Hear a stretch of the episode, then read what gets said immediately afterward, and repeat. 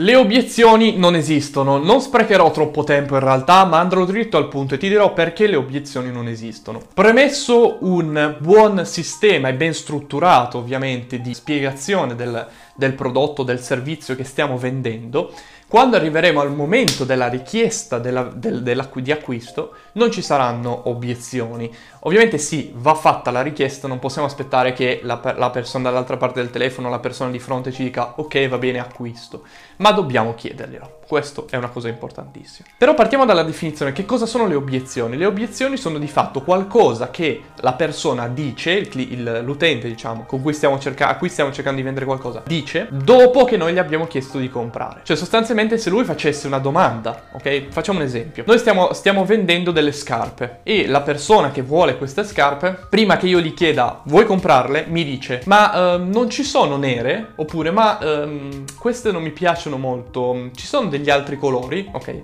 Se me lo chiede prima che io gli chieda di acquistarle è una semplice domanda. Ma se me lo chiede dopo che io ho chiesto vuoi comprarlo e mi fa mm, ma non ci sono di altri colori, devo vedere un attimo, allora noi la viviamo come un'obiezione.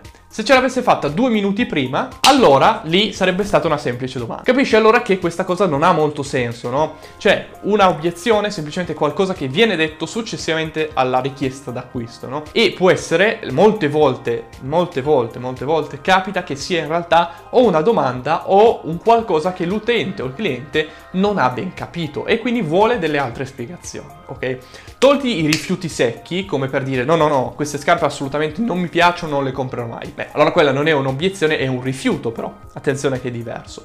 Invece le obiezioni classiche, no, devo pensarci se in realtà non sono proprio obiezioni, sono delle domande o sono qualcosa che l'utente in realtà non ha ben capito o non ha dato il giusto valore al nostro prodotto, no? Il giusto, o magari non ha percepito abbastanza valore dal nostro prodotto. Ma in quel caso non è una, un problema di obiezione, è un problema di tutto il processo prima, cioè il processo in cui io ti spiego il mio prodotto, te lo faccio vedere, eccetera, e poi te lo vendo. Que- è lì il problema, non è il problema nell'obiezione. Quindi tutti i corsi di eh, risolvi obiezione, 15 modi, qua e là, in realtà no, non, è, non è quello, perché è come se cercassi di far partire una macchina mettendo mettendoci un litro di benzina. Certo, un litro di benzina posso fare, non so, 5, 10 km, ma se io invece ce ne metto dentro 50 di litri va molto più forte, no? Quindi non è eh, eh, risolvere l'obiezione, è un tampone. In realtà il processo, l'importante è quello che viene prima, no?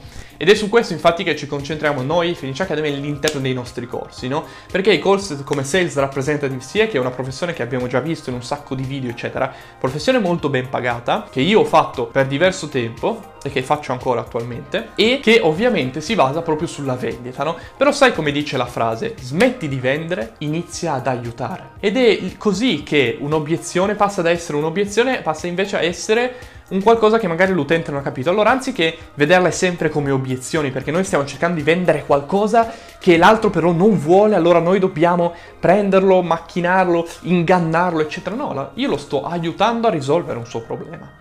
Quindi non ci saranno obiezioni, semplicemente delle domande o dei rifiuti, ma questo è un altro discorso. Ecco perché le obiezioni non esistono, ovviamente nei nostri corsi vediamo il tutto un po' meglio, adesso ti ho fatto un maxi riassunto, però già magari ti ho trasmesso un po' il concetto. Se vuoi parla con un nostro consulente per sapere un attimo meglio come stanno le cose. Per il resto ti auguro un buon momento, un buon momento in cui puoi andare verso i tuoi obiettivi senza perdere il tuo tempo.